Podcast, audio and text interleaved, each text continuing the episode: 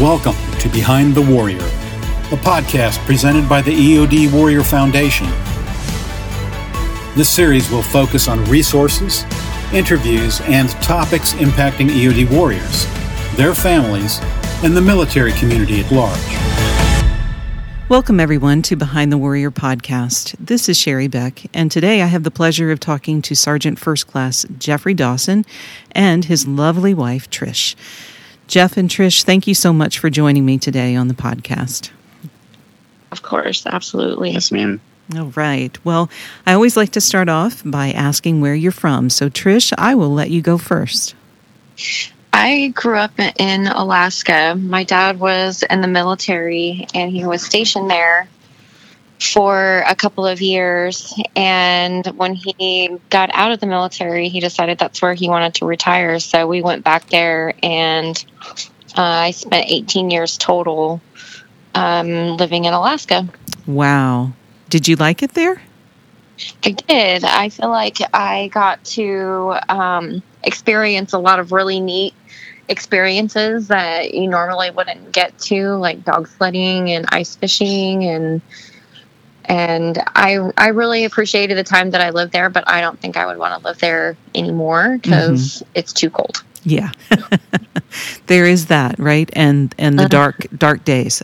yes, the summers are beautiful, but uh, you know, I just I think I I like the beach yeah. personally. gotcha. All right, um, Jeff. How about you? Where did you grow up?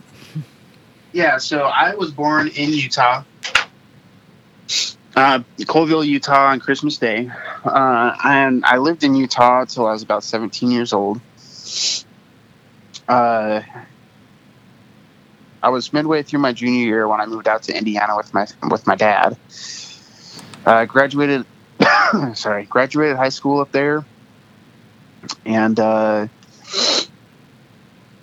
uh, shortly after, uh, I moved back to my mom's and started working in a mine uh, which I really enjoyed. But they weren't hiring me on full time, so I decided to, you know, call it quits there. And I, I started working in a, a warehouse out in Reno. Sorry. That's okay. Uh, I started working out at a, a, warehouse out in Reno, and uh, you know, I, the people that I was working there with uh, were so disgruntled, you know, and I constantly heard, you know, things like I've been working at this warehouse for 40 years and this is this is the worst warehouse I've ever worked at and you know I just thought to myself like I don't want to be that that guy that's you know disgruntled at the end of his life you know hasn't accomplished anything uh, you know so I started you know looking into di- different uh, options and one of the dudes that I started working uh, with at a different uh, warehouse, he said that he was joining the army. So I went, I got the number for his recruiter, uh, and I went and took the ASVAB. And I was at the time I was hanging out with uh, a couple, a couple buddies, a few, a few buddies of mine that were previously in the Marine Corps. Uh, so once I took the ASVAB, I got my my score and my proposed jobs uh, and so I went and took that list back to my Marine Corps buddies and, you know, went over the list with them, you know, because a lot of the jobs are the same in uh, different services. So they saw that I had EOD uh, on, on my list and they're like, hey, you can go to EOD school, like off the streets. And uh, I say, yeah. So um, they're like, yeah, I would do that. all, all three of them, you know, like I would definitely do that. Mm-hmm. So uh, I talked to him a little bit about it and uh, kind of decided that's what I wanted to do. And uh, then I went and talked to the recruiter again and said, "Hey, I want to be EOD. and so he put me in for it. Wow. Yeah. So from Utah to Indianapolis well, southern Indiana. Southern Indiana, I'm sorry. Yeah, southern Indiana. And then into the military and you chose EOD. And did mm-hmm. you know what you were did you know what you were getting into? uh, I did. Be, uh, because my buddies were pretty descriptive about what the job kind of uh, entailed, but um, I didn't know that it was going to be one of the hardest jobs in the military. You know, mm-hmm. the school, one of the hardest schools to get through in the military. But mm-hmm. at the same time, I kind of like uh, enjoyed that aspect of it because it challenged me, you know? Right, right. Well, cool. Well, um, Trish, I'd love for you to tell the story of, of how you and Jeff met. Um, so we kind of met through a mutual friend, a mutual friend. Um, we had gone, well, I had gone and I was looking for a salsa partner pretty much. I mean, to make a long story short. um, and uh, I happened to meet Jeff out one night and we were talking about salsa dancing and he was talking about how he liked to play the drums and you know how he was into salsa music because of the drums mm-hmm. and um, i don't know i just kind of felt at that point that if i didn't do something i'd probably never see this guy again so i actually um, asked somebody to pass my number to him and and i always say that i found him mm-hmm. and he argues with me, but I knew that if I just if I because I wasn't normally somebody that would be so bold to, you know, be like, "Hey, you want my number?" Right. But so the guy that she was with, he like took her out on a date though. Uh, it was kind of like they were out on a date. well, it was he, he was getting ready to move to Alaska though, so it wasn't mm-hmm. like a like they were a, a thing though. She was no, you know. But what was funny though is when the guy came out to get me, he didn't have a vehicle, and so he it was before Ubers were a thing. And so he came out in a taxi and he got lost. So by the time he picked me up and we got to the bar that we were going to go to, he had a $150 taxi fare. Oh my gosh. and so the reason why Jeff and I kind of got to talk more was because he offered to give us rides home that night so he wouldn't have to pay for a taxi. yeah, so I, I drove them all the way out to where she was living at the time, which was a pretty decent drive. About and then 30 dro- minutes. And then I drove all the way back to base to drop this dude off and then I had to go all the way back up to like north, like Sanford, Buffalo Lakes area to drop my or to my buddy's house, yeah. and that's where I stayed. Because Jeff was the designated driver that night. I was. oh, okay. Well, look yeah. there, it all worked out. it did. that's awesome. Well, Trish, um, I obviously growing up as a military child, you knew what, what that life was like. But did you have any idea what, what explosive ordnance disposal was at the time? No, I didn't um, at all.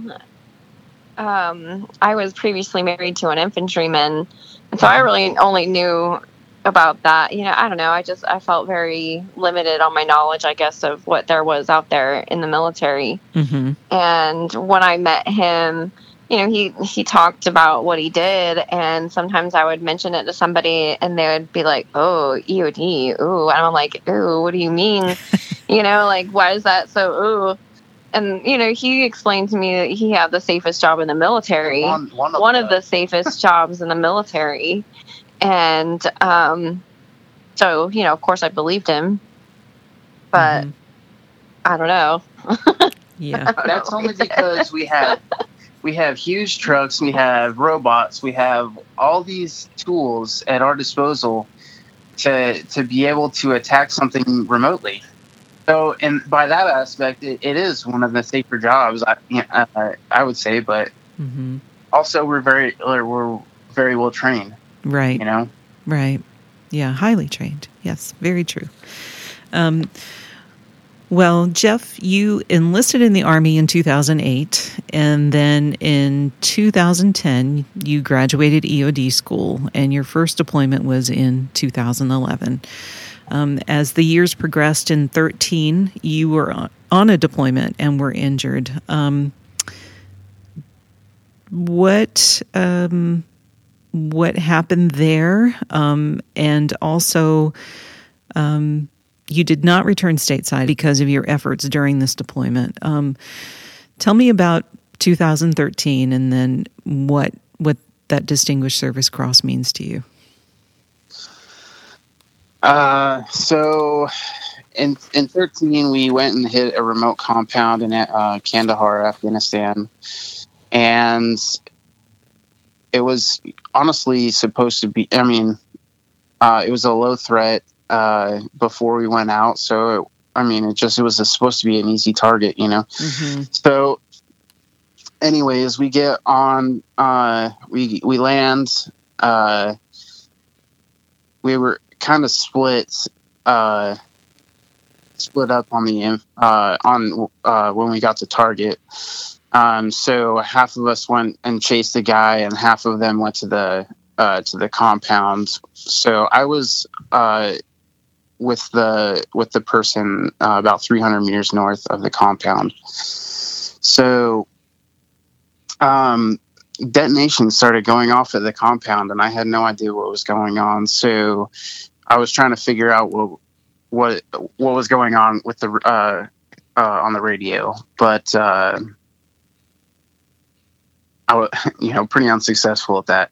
So still kind of in the dark. I told the uh, platoon sergeant that we needed to get that dude and get back to the compound because I was the only EOD guy on the ground. Uh, so we got close to the guy, and the K9 jumped on him, and he blew himself up. And so uh, it killed the dog. Um, but I was about 15 feet away from from that, and I got a fragmentation wound on the inside of my left thigh. Um, after that, uh, we you know got the remains from the dog and uh, decided to move back to the compound. Mm-hmm. Um, so once I got back to the compound, uh, I started clearing two casualties, um, and kind of realized that we were in the middle of an IED belt. Mm-hmm. Um, so I started clearing to casualties, uh, you know, getting to the casualty collection point. I cleared a route out uh, to the HLZ um, so we could safely, you know, get people out uh, on the medevac platform. Mm-hmm. Um, on my way back in from clearing the HLZ, uh, the dog handler uh, stepped on a pressure plate about five feet from me. Uh, he he lost his uh, his legs, um, unfortunately.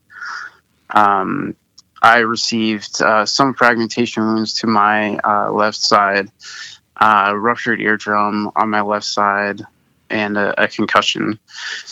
Uh, so I asked the platoon sergeant if I was fine. He said, Are, Can you breathe? I said, Yeah. So uh, he told me to go uh, help with the, the dog handler, with uh, the medic. So I got to Josh, I got to uh, the dog handler and uh, started putting tourniquets on his legs. Mm-hmm. And the tourniquet that I grabbed off of his kit when I was tightening it, it broke. Uh, so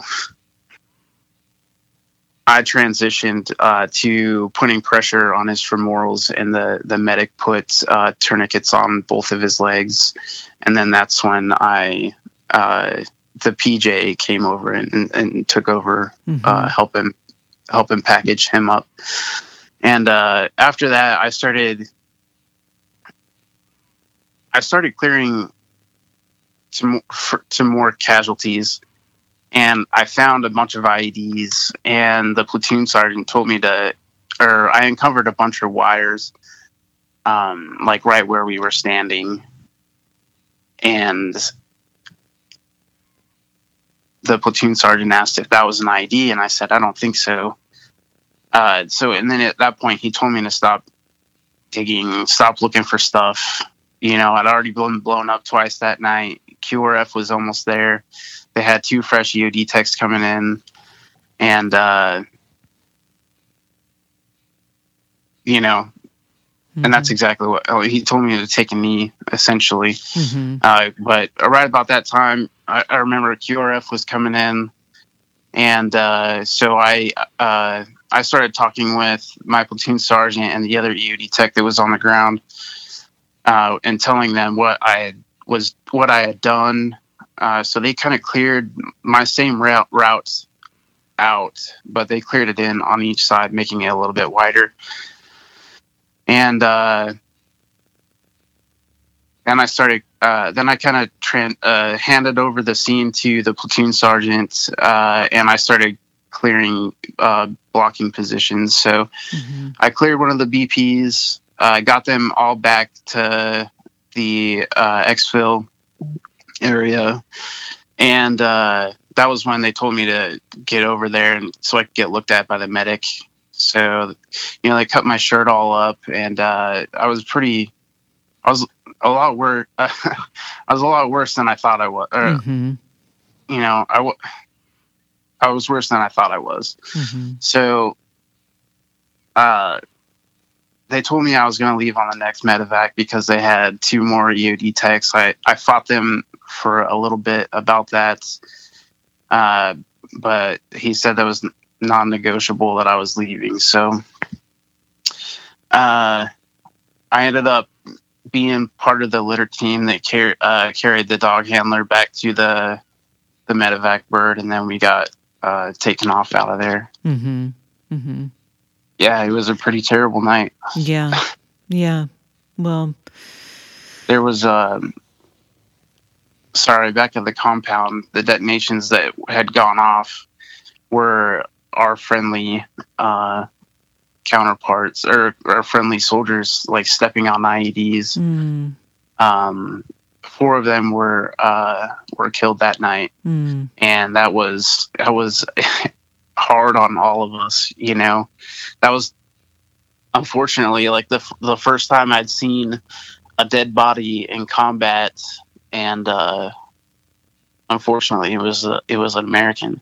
mm-hmm. You know, Mhm. four of them. So Yeah. Hmm. it definitely uh, weighed pretty heavily on me. Yeah, of course. um, you know, I'm very uh, thankful to you know still be here uh, after after that night, and uh, you know, I'm thankful that the Rangers um, appreciated you know the the the training and expertise that we had out out on the battlefield that night. Um, mm-hmm. honestly, the the award that they gave me, uh, I would give it back in a heartbeat to to not have to have gone through that. Mm-hmm. Uh, yeah. um, but it is an honor. Uh, Well, thank you Yeah. for sharing that, Jeff. Um, you know, uh, yeah, thank you. Um, well, after after that deployment, and you continued your service. Um, in 2019, you you were injured once again, and this time it was it was very different. And what what was going through your mind as you were being medevaced out at that time, Jeff? Um, so, the, uh, as I was being medevaced, I, I wasn't really conscious. Uh, the medic really uh, did a pretty good job keeping me sedated. Uh huh. Um, but you know, it, the the the biggest thing was like almost immediately after I got shot uh, was uh, the conversation that I had with my medic and the other teammates that we had, and it was funny Mm-hmm. because I had no idea what was going on. You know, I told my medic like, "Hey, man, I think I got shot," and he was like, "What do you mean you think you got shot? Like you would know." Uh, Mm-hmm. and I said, "Man, I can't feel my legs." Mm-hmm. And so he's like, "Oh shoot, can you climb out of that ditch?" And I said, "No." They're like, "All right, hold on a second, we'll come get you." So they came and grabbed me, pulled me up, and uh, I could obviously couldn't move my legs, um, but uh, they they kind of uh, you know laid me down and started working on me, and the the team the assist uh, the team leader that was out there with me, uh, he was like, "Oh man, I was just starting to like you too." you know, and just uh, cracking jokes from the very beginning. So that that was kind of just like it it it stayed like that for the Mhm. rest of the time, and it was just I feel like that really helped me uh, like my sense of humor and my mentality that really uh, through that whole thing really really helped uh, me stay positive Mm-hmm. uh, in my recovery. Yeah. Well, I um, I'm going to back up for just a second, and I meant to ask this question before the one that I just asked you, but um, or or talk to you guys about it. So I think it was 2019 when you and Trish and I were together for um, a songwriting with soldiers retreat that was held at Boulder Crest, Arizona, and we met at that retreat, and it was it was so cool to finally meet you, Jeff, after um, several years of being in contact sporadically, you know, and certainly ma'am. meeting Trish and everything. And during that retreat, um, you guys, you know, were able to connect for in a different way, um, but also spend some time together before your next deployment, which was later that summer. Um, so, Trish, when you got word that Jeff was hurt, um, I can I can't even imagine what could have been going through your mind. Probably a whole lot more questions than you had answers for at the time. But um, what what were you thinking? um, gosh, I, I mean, getting off the phone with him. I mean, I just, I guess the biggest thing that I didn't know for sure is if I was gonna see him again. Mm-hmm. Um, but at the same time, I, I didn't really know either, you know, how severe everything was, too, because it was just a, a short conversation that him and I had. And uh, so I just, I called my best friend and I just started pacing and talking to her and, you know, just waiting to kind of figure out what was going to be the next step. So in that conversation uh, with her, I wasn't very descriptive on how bad it was, but I told her it was way worse than last time. Mm-hmm. Mm-hmm. Yeah. Yeah. Yeah. Yeah, so I really didn't I didn't know how bad it was until the next day. Um, when the surgeon was calling me and asking me if it was okay for him to proceed with, you know, procedures and um I think that was when it really kind of set in and I was really scared. Mm-hmm. Mm-hmm. Yeah. Well, I remember getting a text from you. Yeah, I um, remember I feel like you were probably the second person that I contacted. Um, I feel like the being able to go to that retreat before, it was like I automatically went to that song, and Mhm. that is really what gave me a lot of comfort that night. Mhm. Um, just thinking about, you know, how I had to be strong for him. And I don't know that I think that everything kind of happens for a reason. And it was definitely meant to be for us to meet you Hmm. Before everything happened. Yeah. Um, well, if you were being told um, by the doctors that, you know, Jeff was having multiple surgeries or you were giving permission for that, um, I can only imagine, you know, things running through your mind of just how how severe it was. So um, I'm glad that we certainly made that connection with one another at that retreat, but also that you have that song um, that you and Jeff wrote together forever. And what what's the name of the song, Trish? Gibraltar. Gibraltar. Yeah, yeah. Which it's beautiful. Um, Yeah. so um, I'm glad. I'm glad that helped get you through. And um, I know it was it was a long long wait um, for Jeff to leave Germany to get back stateside, um, just for stabilization purposes and everything. But um, Jeff, your sense of humor certainly got you through a really difficult time. But how how long were you actually in Germany? And um, I understand you had you had surgery there, but tell me tell me the next steps. So I was in Germany for about eight days. I uh, I was going to. They were going to send me back on the next medevac bird. I think was they fly out on. Uh, well, I'm not really sure, they fly out once a week. Um, and it came. It came to that day, and my fever started going up because all the antibiotics I was taking because I had E. coli and all this stuff because of the chest tubes uh, Mhm. that I got. My fever spiked, and they said, "Hey, you're not gonna, you're not gonna fly out today," uh, which made things worse, you know, for Trish back home. Honestly, because they're like, "Hey, your husband's gonna be here today," and it was like, "Oh, just kidding." Mhm. Things got worse, and he's not flying now. Mhm. Uh, so, yeah. Yeah. Well, Uh, So I was in Germany for about eight days. Uh, my fever came back down. Uh, I was, oh man,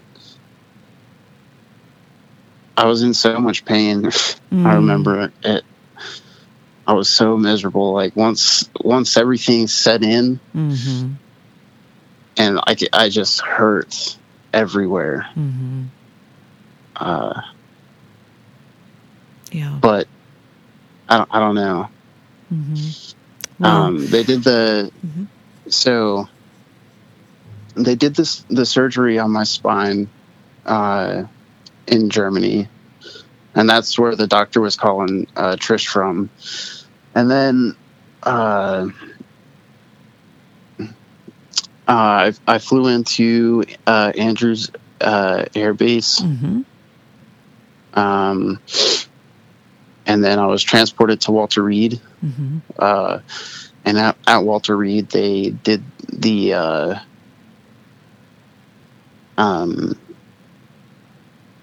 they put the hardware in my clavicle because there was a, a really substantial uh, break in my clavicle because the the bullet impacted. That's the first thing that, that it hit Mhm. and uh, smashed that thing into a million pieces. So I got a plate with nine screws in my collarbone, and uh, uh, I don't know. They about two weeks after they took the bullet out, or something like that, Mhm. Yeah. because it was starting to get infected. I Mhm. try. I was trying to tell them to take it out uh, initially, but they wouldn't. Uh, they said, "Oh, maybe it'll work itself out." I'm like, "It's not working its way out." Yeah. So they finally cut it open, and uh, but it was so infected in there that they had to leave it open and let it drain. Mhm. So that sucked. Yeah, But- for sure. Um, How long were you at Yeah. Walter Reed? How long was your what's that? I said how long were you actually at Walter Reed? Uh, I was at Walter Reed about a month. Mhm. Um, yeah, and about two and a half weeks after the incident, um, I ended up uh, having like uh, an autonomic dysreflexia episode um, when they were trying to get me up for PT. Um, and my uh, my blood pressure dropped to like 70 over 35. Mm. My heart rate uh, jumped up to like 140. Um, I lost a couple degrees of body temperature, and I was in I was in pretty bad shape. They had the crash cart out in the hallway. Um,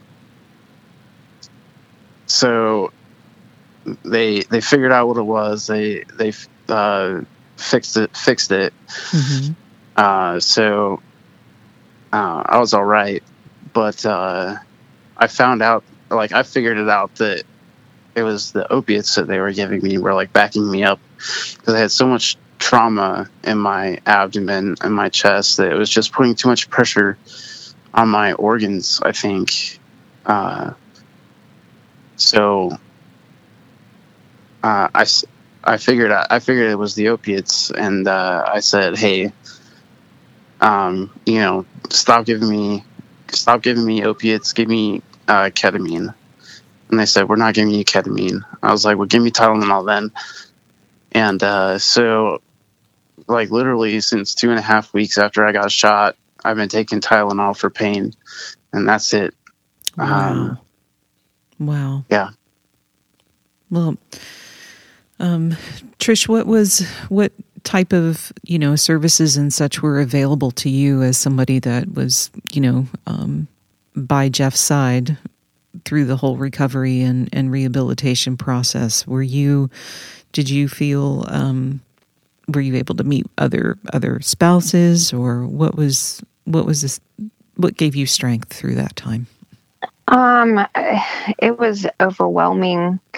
Um, the response that we got from people the minute that it happened. I mean, it was just phone calls and, you know, meal trains for my family that were here. And, um, you know, just there were so many people that reached out to us that helped us. And when we were there, um, so many people came by, um, you know, just to see us. And along the way, I have definitely um, built some really good friendships with people, and it it kind of forced me out of my shell because I'm kind of an introverted person, and I'm not. I I get real intimidated by people sometimes, and so I had to really work through that because I mean, there were just so many people that were introducing themselves to me and and talking to me. And so with that, I definitely have gained some really good friendships and that, you know, I, I know that will last, you know, for the remainder of Jeff and I's life, mm-hmm. you know, because there's just a bond with people that, you know, have gone through some of the same things that you've gone through. And you know, even, even so, you, you can never really understand, you know, what somebody's going through unless you've gone through it. And so, Mm-hmm. Um, there was just I don't know I wouldn't have been able to get through all of that without all of that support from so many different people. Mm-hmm. Yeah, it's it's good when people rally around each other when there's you know in a difficult time. It's it's important as human beings to care for one another. So, um, and I'm, the EOD community mm-hmm. is very very tight and very good mm-hmm. with you know looking out for each other and and and making sure that they're okay and their families are okay. So I've definitely felt like I've been accepted into a big family. Mm-hmm. Yeah. Well, you are definitely part of the EOD family. There's no doubt about that. and we're happy to have you. Um, well, from so Trish, you can you can answer this question if you'd like. So, spending time at Walter Reed was, I'm sure, a very different experience, but you had the ability to travel back home to North Carolina, or or family was able to see you and what have you because it was in fairly decent driving distance. But shortly after um, Jeff had the surgery to have the bullet removed and that sort of thing, then you guys made the transition to James A. Haley in Tampa. So, what? Tell me what that experience was like, and and how was that different, and in his stage of recovery. Um, I think Tampa was a, a great decision um, that Jeff made with uh, the care that he received there. Um, it was uh, I think Jeff got there like a day before I did because I he had flown and I had driven home to check on the house and mm-hmm. you know kind of pack up my new life to to go to Florida and um I mean it was just the minute that he got there it was like he was just on a mission to do everything that he could to walk, you know, I mean, and to be in this power chair for as little as time possible. And I mean, it was just every day getting up in the morning and going to different therapies. And I mean, we really had a good time through all of it, which, you know, is, I think, the reason why Jeff has just done so well because you know, there was times that we were laughing and we met some really cool people, some, you know, other people that had spinal cord injuries that just were, you know, great people. hmm And we just we did we we had a lot of fun, and they have different different things that you know for them to do while they're there. You know, we had arts and crafts, and we just we just had a really good time while he was just busting his ass to hmm get better. Hmm you Yeah. know that was like the main focus was just you know every day was what can jeff do to to do better? What can he do to you know be stronger and then go in and show his therapist hey look what i can do now you know? Hmm so i mean it was just we we did we had a really good time Well, I'm glad to hear that. And I remember coming to see you. Mike and I came to see you guys, and uh, you you had a bingo date that evening.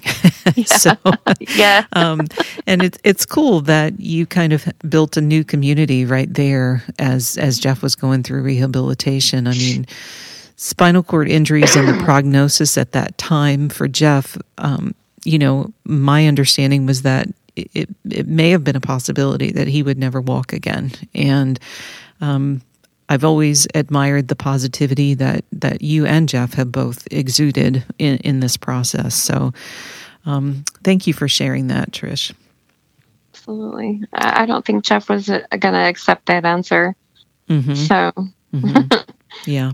I mean, at some point, like it could not have been my choice at all. yeah But I Mhm. started moving my toe about a week afterwards, and uh, that was it. I think Mhm. that was probably one. I mean, there were many emotional moments that we had, but that moment when he moved his toe, I think was like one of the best feelings that we had had in a long time. Oh, and like it we would, just kind of. my leg. Oh, it was, yeah, it was when you were moving your leg, and we just mm-hmm. like sat there and cried, you know, because it was like hope that Yeah. you know things were going to get better yeah. and it was just always those moments i think that just kept us going and you know i i try to think how i would be if i was in that situation and you know i don't think i would have thrived as well because i don't have that personality and and jeff just you know the more he talked to people the you know i feel like the better he felt and the more positive that he stayed and so i just i really admired that in him and I definitely think that that's kind of the way to go. Yeah. Yeah. Well, when you say you moved your your toe a week after, that was after you got to James Haley, Jeff, or? No, that was when we were at Walter Reed. it was 'Cause he was he was moving pretty good, hmm a lot better when So I was moving. I started moving my toe about a week after. Hmm um, my left big toe, hmm and about two and a half, two weeks and some change, I started. I was able to like move my left leg back and forth. hmm Uh, I can send you that video. Okay, I'd love to see it. Yeah. Um, uh, and at the very end, you can see it pans up, and you can see Trish has this huge smile on her face. aw, Awesome. aw. Um, well, Jeff, what what motivated you? I mean, what what gave you the fortitude to say this is not? If I if I can do something about it, I'm going to do something. Because you just mentioned that you know at some point there might have been a, a, a moment where it wasn't up to you, really. You know whether you were going to walk again or not. It, it might not have been your decision. And but what what motivated you once you actually had the movement in your toe and then in your leg? So, I mean, once uh, that there, uh, that I found that there was movement, I, I just really, I was on a mission at that Mhm. point. You know, like to get as good as to be able to move as much as I could. You know, so. I mean, I was even in in uh, physical therapy and Walter Reed. You know, they were put they were getting me up into a standing frame in Walter Reed. Um, it was a little bit different because they they didn't have like the tools uh, that they had it the VA uh, to kind of transport me. They're like transporting me in, into a manual chair, and then they just pushed me to where they were going. Uh, versus, you know, like getting me to sit up or like, uh, I mean, they just they were just trying to get me the PT, you know. Mhm. Yeah, sure. But it was it was really really hard. hmm I mean, starting over as uh, a newborn, essentially, as a Mhm. grown man. hmm You know, like the everything below, like from my chest down, is started. Everything's starting over. Yeah. I have to re- I have to re- relearn everything. hmm You know. Yeah. And and you have, which is Well, for the most part, yeah, yeah. yeah, There's still a lot of stuff that um, I, I still have a long way to go. Mm-hmm. Mm-hmm. Yeah. Yeah. One day at a time. yeah. I, I've come so far. Mm-hmm. Yeah. You know. Yeah. and it's not uh um I don't know. I'm determined. I'm, Mhm. I'm extremely determined Right. uh, to keep continue to get better and continue to push myself. mm-hmm. Uh, so Well, you have a you have a favorite quote. Can you can you recite that quote? uh, so yeah, there's a. Do you want me to explain it? Sure, if you'd like to. Sure. Yeah. Okay, so there was a book that was written uh, called "For Love of Country." Um, that the chat one of the chapters in that book kind of is an overview of what happened in 2013. Um, so it says my name actually in that book, and uh, it talks. I mean, it talks about everything. So uh, at the end of that chapter, on the page, the bottom of the page, I wrote this quote uh, that I I feel like I, I came up with, I guess, but I just I just wrote in there to to never let or to not let your mind be a limiting factor to what you can achieve. Um, Mm-hmm. like never let your mind be a limiting factor for what you can achieve you know because your your body's way more capable uh, than you think it is Mm-hmm. Yeah. Well, way more capable yeah, yeah.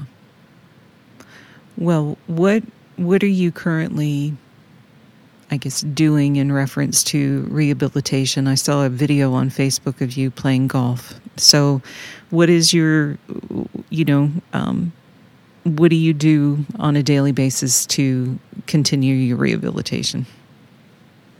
So i i typically go to uh, two physical therapy sessions a week. Uh, i i would like to go more. Uh, i was going twice a week for my shoulder as well.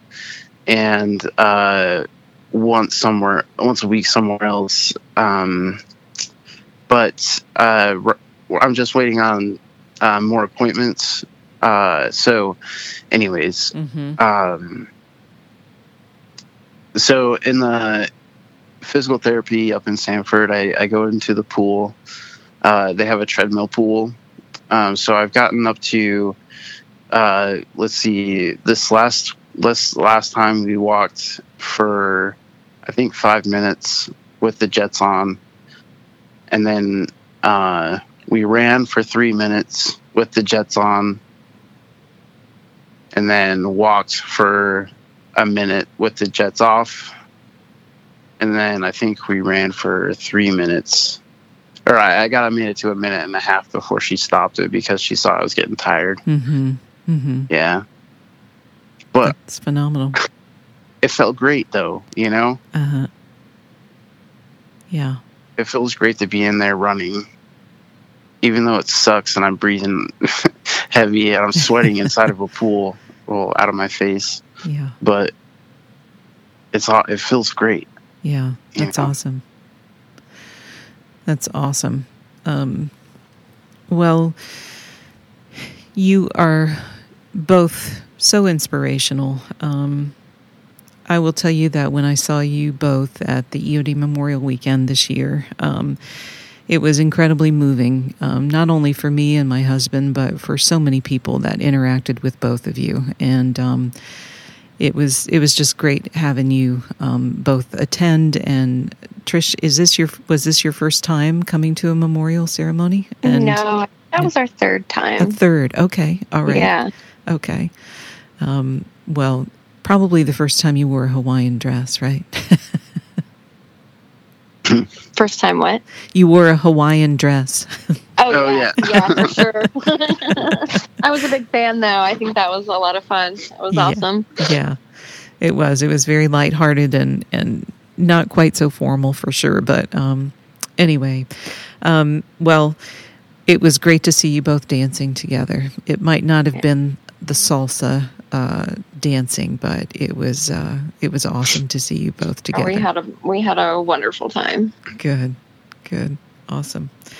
Um, well, Jeff, I understand you are going through the medical board process right now. So, um, what what does the future hold for you, and do you have any goals in mind?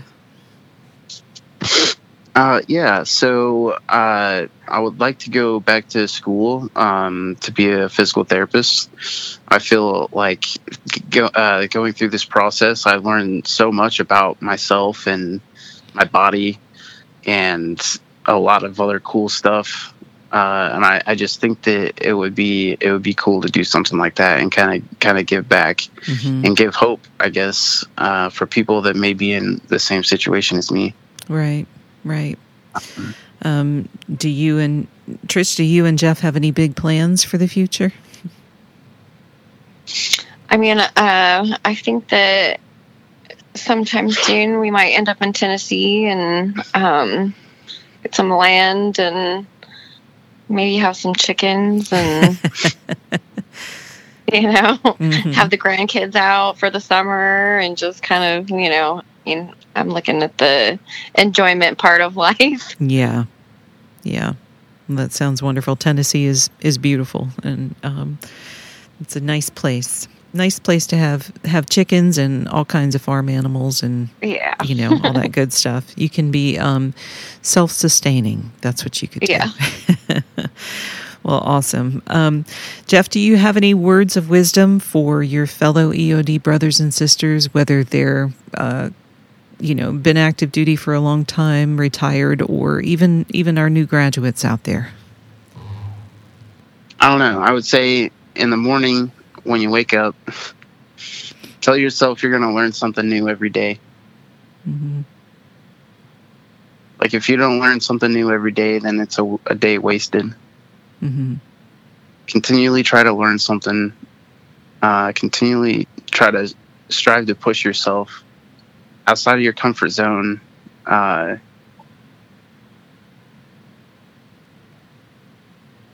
um, try try not to be stagnant or idle uh, as little as possible. Uh, just keep your mind busy, you know. yeah good Continue advice. to be be a better person than you were yesterday as well. you know, hmm you know, continue to push yourself and be better. hmm thank you I feel like that's a mentality I've had since I've I've been a little a boy. You know, I I would pick up hobbies and I I would try to be the best I could at, at everything I did. cool So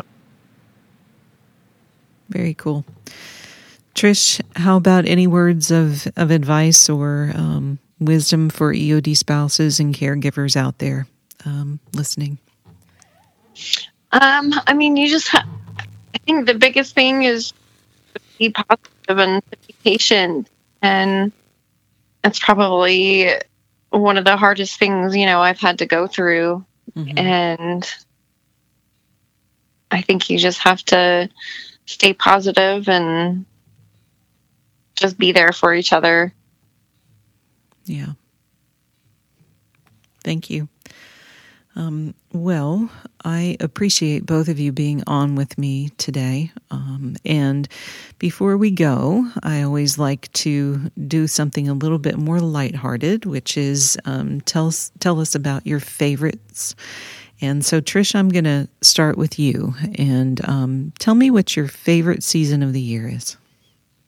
Um, my favorite season is definitely summer. I'm definitely. I feel like I have a lot more energy in the summertime. Um, and my favorite thing to do is to sit outside and be surrounded by flowers and garden. I love to garden and plant things and watch them grow. And um, so I definitely love summertime. Mm-hmm. Cool. What about your favorite way to unwind?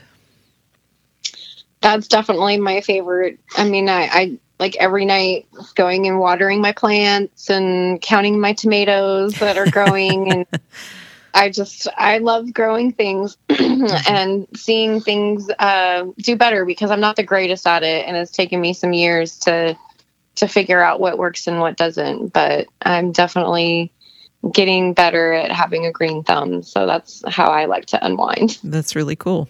That's really cool. How about um, your favorite book to read to your grandchildren?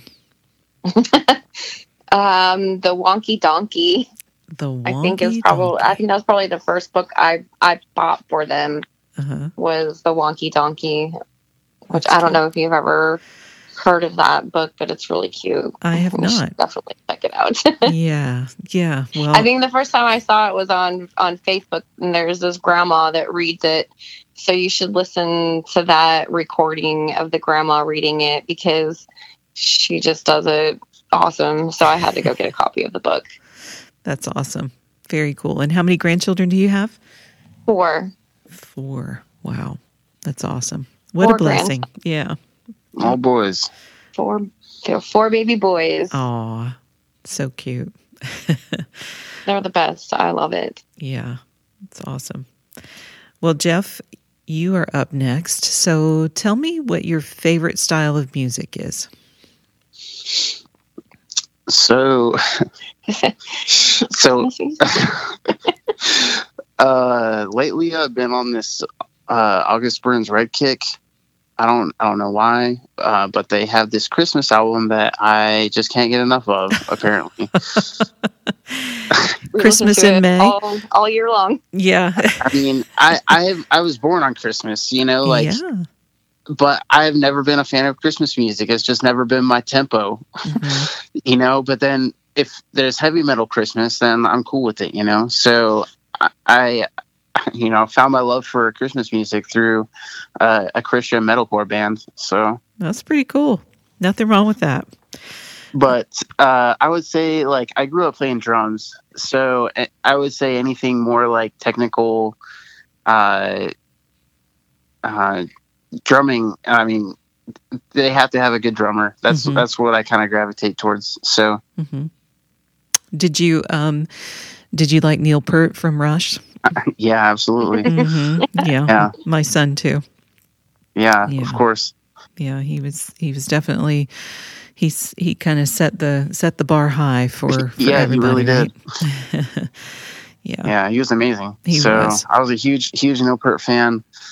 Um, there's a there's a, a couple other ones out there, hmm uh, but yeah, all kinds of all different styles of music. Just um, there uh, j- like uh, fusion jazz trios. Uh, those are really cool to listen to. hmm Uh, I like jazz music. I like Latin music, like Trish said uh, earlier. hmm Um, but Yeah. all those because like I I, I can enjoy uh, musicianship. hmm You know, Well, I think um, I think the drums, any sort of percussion, I really love, and but the drums are one of my favorite instruments, um, and that is where I always feel the beat, no matter what, you know, and uh. I, I like it. I like it a lot. Um, what is your favorite movie? what is my favorite movie? The cringe. I do like the Grinch, but I would say it probably has to be Dumb and Dumber. Mhm. Yeah. Okay. I was a huge Jim Or Carrey Ace, fan. Ace or, Ventura. or Ace Ventura, Okay. Pet Detective. Yeah. He's, he knows all the words. so- Does he maybe really? You have a favorite quote Mm. from that movie, Jeff? A lot of them. Mhm. I mean, I so don't many. Too many, huh? On food Yeah. before a movie quote comes out. hmm All right. And what about your favorite food to eat? I mean, I feel like I cook a pretty mean steak. Mm. What type of You know- steak do you like? Uh, I like ribeyes, Mhm. but fillets He obviously makes a really good steak and a really good smoked salmon. Ooh, Yeah. a pretty decent smoked salmon. Nice. That sounds delicious. My grill's down right now, so I need to fix the auger, hmm but I need to figure out how to do that first. but we'll get there. Yeah. Yeah. I definitely need to fix it for the summer. So Yeah. Mhm. yeah, Very cool. All right. Well, again, thank you both very much for taking the time to chat with me um, and sharing your story and the journey from, um, you know, from the very beginning. And uh, I, I think our listeners will appreciate all that you've shared. And, you know, you guys are just incredible. And um, I think the world of both of you. thank you. Well, we Thank you, think the world of you too, Sherry. All right. Well, you guys have a wonderful weekend, and I hope to see you soon. Yes. Awesome. Thank you, you. Okay. All right. Bye bye. Bye-bye. Bye. Thank you for listening to our Behind the Warrior podcast. This series is provided to you by the EOD Warrior Foundation.